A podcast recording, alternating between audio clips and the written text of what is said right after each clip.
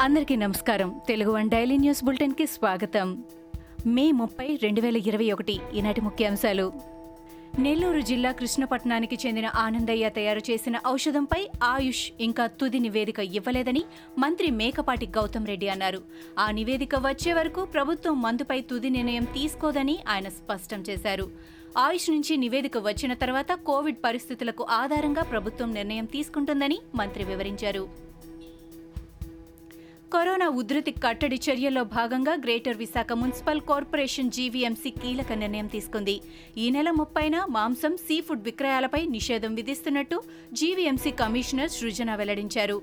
మాంసం దుకాణాల వద్ద జనం గుమిగూడటంతో వైరస్ వ్యాప్తి చెందే అవకాశం ఉండటంతో ఈ చర్యలు తీసుకుంటున్నట్టు ఆమె చెప్పారు. ప్రజలంతా సహకరించాలని ఆమె విజ్ఞప్తి చేశారు. చిత్తూరు జిల్లాలో లాక్డౌన్ ఆంక్షలు మరింత కఠినంగా అమలు చేయనున్నట్లు మంత్రి పెద్దిరెడ్డి రామచంద్రారెడ్డి తెలిపారు.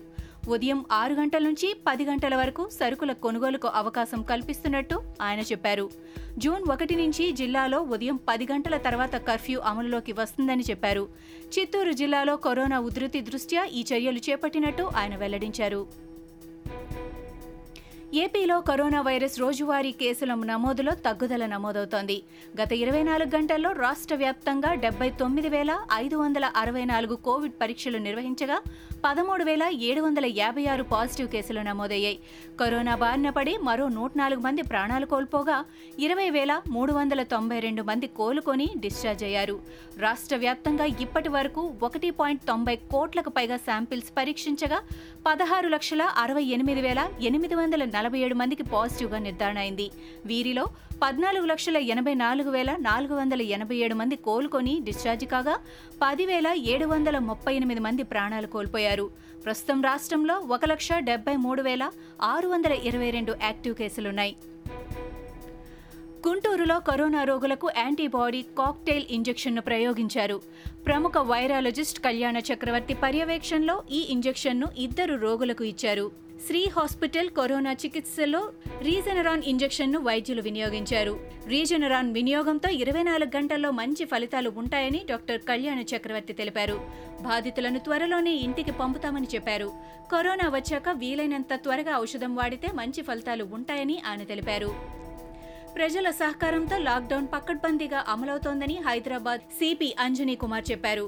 పాత బస్తీలో లాక్డౌన్ అమలును సిపితో పాటు పోలీస్ అదనపు కమిషనర్ చౌహాన్ పరిశీలించారు.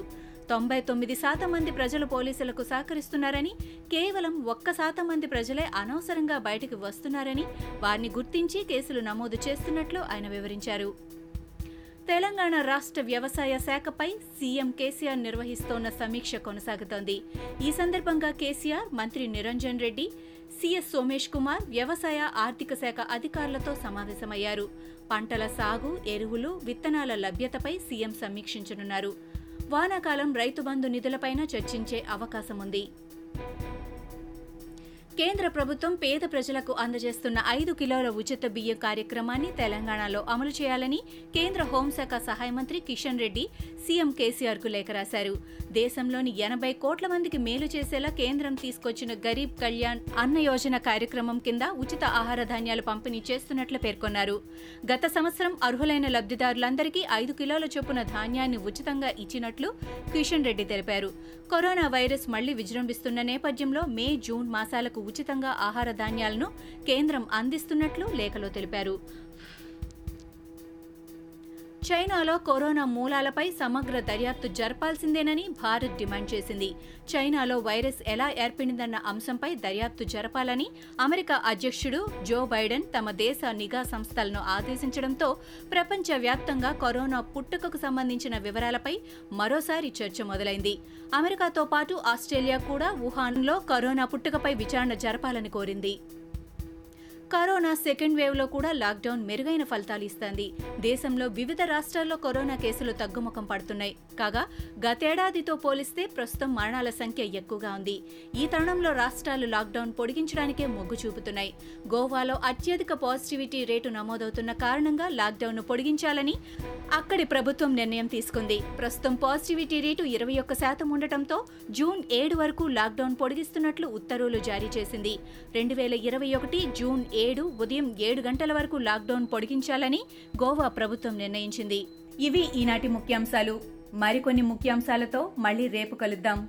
ఈ షోని క్రమం తప్పకుండా వినాలనుకుంటే మీరు ఈ షో వింటున్న ప్లాట్ఫామ్లో కానీ లేదా Google podcast Apple podcast Gaana మరియు ఏ ఇతర పాడ్కాస్ట్ యాప్లోనైనా సెర్చ్ చేసి సబ్స్క్రైబ్ అవ్వండి. కొత్త ఎపిసోడ్ వచ్చినప్పుడు మీకు అప్డేట్ వస్తుంది. అంతవరకు సెలవు. నమస్కారం.